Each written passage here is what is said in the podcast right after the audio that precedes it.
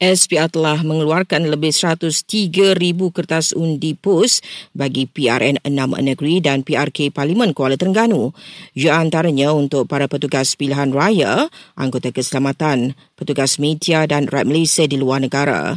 SPR turut mengingatkan pengundi pos supaya segera menyerahkan kertas undi kepada pegawai pengurus pilihan raya sebelum 5 petang Sabtu ini.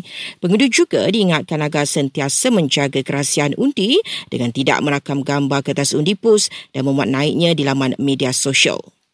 Dalam perkembangan berkaitan, lebih 97 ribu anggota tentera, polis dan pasangan mereka akan menunaikan tanggungjawab sebagai pengundi awal hari ini.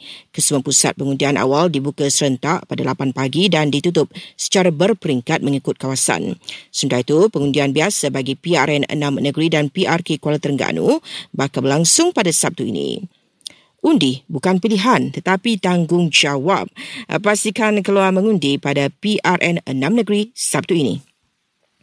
Polis KL berudur penjenayah yang lolos selepas enggan memberhentikan kereta untuk pemeriksaan di Kepung.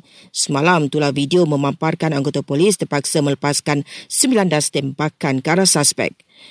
Bantuan sara hidup BSH RM300 sebulan akan terus dinikmati veteran ATM tidak berpencin berusia 60 tahun ke atas bermula bulan depan. Kementerian Pendidikan sasa 45 projek menambah baik atau pembangunan semula sekolah daif siap sepenuhnya pada tahun ini. Dan empat maut selepas sebuah kereta dilapor terbabas sendiri lalu terbakar dalam kejadian di Mancung, Perak.